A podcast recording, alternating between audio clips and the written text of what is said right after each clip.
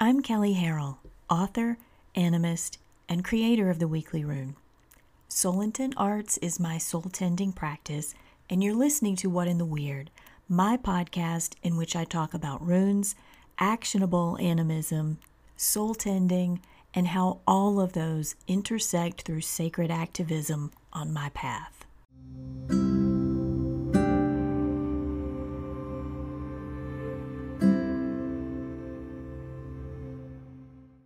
The weekly rune is out, and if you're not sure what it is, it's a rune cast that I've done for years, focused on the runic calendar and the current half month rune. The weekly rune is now available in full on patreon.com. Just do a search for Kelley Harrell to find it. And you can find the archive of all past rune casts on my site, soulintentarts.com. If you're not sure what a half month is or what the runic calendar is, listen to the early episodes of What in the Weird, or just go read the weekly rune. It's explained fully at the beginning of every runecast. Thank you to everyone who listens to the podcast, to those who send notes and share their experiences of the runes. That's what it's all about, and I'm grateful for the engagement. And I also want to thank my Patreon supporters who make the sharing of my rune work through the podcast and the Runecast possible with their financial support. If you've benefited from the Runecast, the podcast, or the ton of free articles on the runes, animism, and soul tending on my website, you can show your support through buying my books, which you can find at soulintentarts.com or Amazon, by making a one time contribution through PayPal or Square, or by contributing regularly through Patreon. Just go to patreon.com and search for Kelley Harrell. You can also subscribe to the paid version of the Weekly Rune there, and thank you for it. This episode is focused on the half month of Isa, which represents the sacred seed. It, it represents a place of stillness, which is this, this sort of frozen sacred space that holds still for that seed to root, and a lot of people get really uncomfortable with that. They get frustrated when Isa comes up because they look at it and they see almost like, you know, a stop sign. They treat it like deep stuckness. Really, that's Naldi's. Not entirely, but definitely more so than Isa. The difference, one of the big differences, is that Isa is active stillness. And we struggle with that. We struggle with it hard. But when has the work of a seed ever been passive? And what is that seed? What's so sacred about it? A couple of things. To the Old Norse, the sacred seed would have been the intersection of ice and heat, where the rime in the ice became activated. In Runic Book of Days, I called that a combustion of force and form, such that an entirely new being is created, a new life force is created. And for people who are really into nuance of wyrd weaving, that's what we're talking about. So if we think about how each of us houses a sacred seed, what would that be? Soul calling, personal duty. We use those phrases interchangeably, and I want to sit with that uh, observation in this episode. When we talk about these concepts, we think of them as unique to each of us that nobody else can do. You have some mission on this planet that nobody else can do. And yet there's also this uniting component of soul purpose, of, of calling, that is this transpersonal experience of work or responsibility. Like we're all working in some capacity to improve things. So, which is it? Um, I have a theory. I would love to hear yours. We like our life purposes to be personal enough to let us bypass. Like like that's part of it, right? If we're really telling the truth. It's like you have to have one and you have to be able to identify it to be in the current cool club, but you don't necessarily have to do anything with it. I made this meme years ago that was like um, you know, hey baby, what's your animal guide is the new what's your sign. But I think now it would be more like, what's your life purpose? And the responses that you get, you know, when when people talk about their life purpose, they say, "My life purpose is to teach others to have compassion. My life purpose is to heal people's souls." Which is great. That's awesome. But we're really talking about collective responsibilities when we say things like that, right? They're not necessarily the personal ones. They're the ones we're all on the line to do. Maybe some in a more literal capacity, some more metaphoric, but still. I mean, have you ever heard anybody say, My life purpose is to teach people to be assholes? Nobody says that. I mean, give or take on whether that's true. But I'm not one of those people who believes in the anti teacher. That that was a big thing in the 90s when I was kind of like trying to find a mentor. Those people who put you in a, intentionally in a state of pandemonium and through sheer terror you have to kind of navigate yourself back out of it and they you know step back and take credit for you doing that. So the idea of, you know, the new age idea that your nemesis is your greatest teacher thing, it'll always be a hard sell for me. But my point is, most people say their life purpose is this really broad sweeping, good, if not sugar coated statement that doesn't really say anything. It doesn't have any feeling for the person saying it. It's like they're just kind of reading it off paper. And the people who observe them, you know, the people who listen to them say it, they, they just kind of nod, like, you know, well, what, what else were you going to say? So those greater philosophical plateaus are awesome and they are definitely part of it. But in order to get the resonance that Isa demands us have before we can go on to the next rune in life, before we can do the ring not pass, before we get to the next ring, we have to feel our personal duty. We have to have some kind of direct personal relationship with what that is. And that's where the human struggle with duality comes in.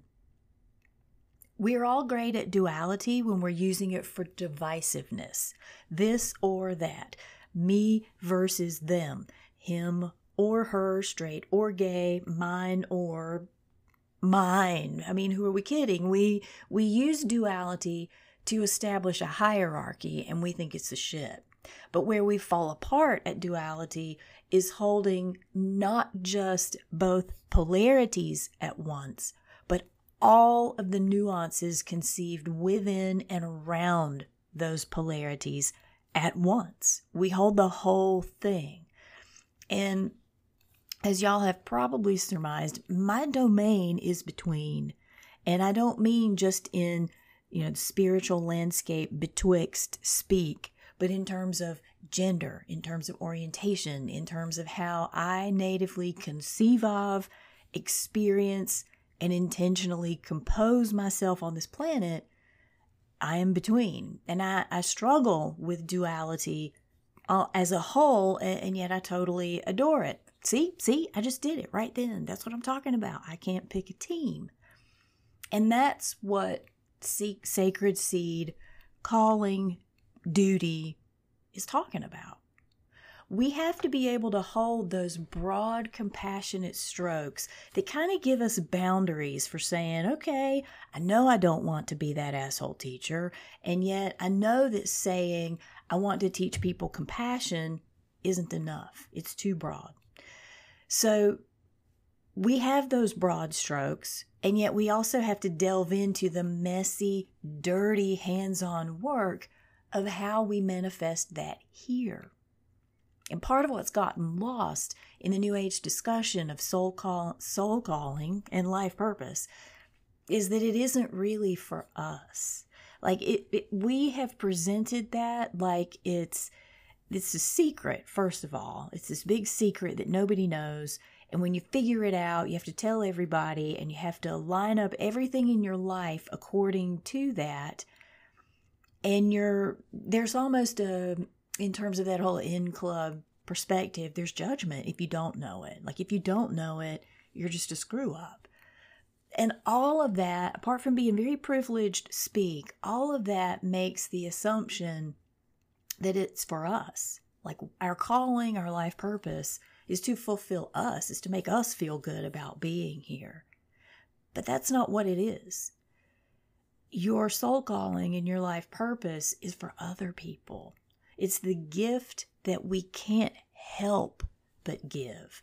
And I, I, mean, it's not supposed to be this undertaking that turns you inside out and that you go into debt over and you lose all your friends. You can do it the martyr way. I'm not saying that you can't. But your soul calling, your life purpose, the individual collective component is supposed to be the revelation that flips you over into the realization of your communal self. It's when you, realize you're transpersonal and that through service, you show up in that transpersonal. And the lesson of Isa is coming into peace with what our sacred seed actually is and not what we want it to be. And when we understand that, we also understand that it isn't for ourselves. It is the gift that we bear here, it is how we show up in community. So uh, I'm going to go on a tangent for a second because most of the time when people talk about life purpose and soul calling, it stops at go do that. Okay, you got it. Now go do it. But what does that mean? You know, what does that look like? And what if you can't do it? What if you have limitations in your ability to do what you perceive is your soul purpose, your life calling?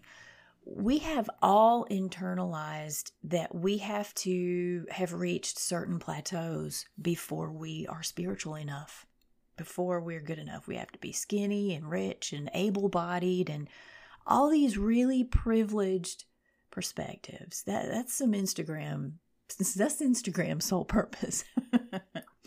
a lot of times when people talk about life purpose, it doesn't take into consideration life dynamics and circumstances of bigger systems that stomp all over your life purpose.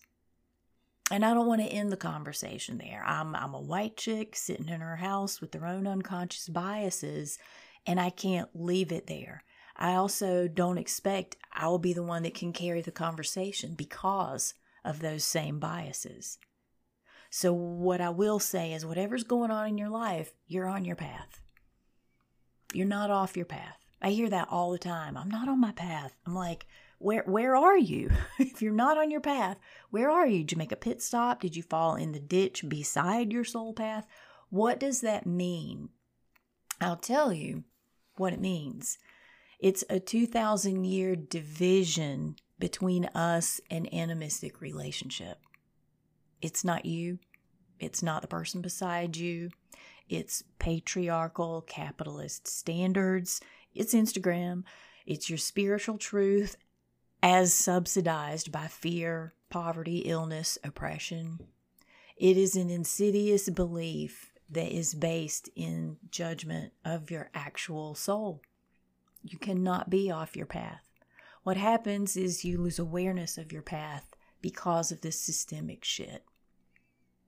So while you're doing that ring not pass study of Isa and working about whether you're living your life purpose, whether you're checking off all the boxes, remember that part of the collective purpose we all share is to catch those folks who feel lost from their paths.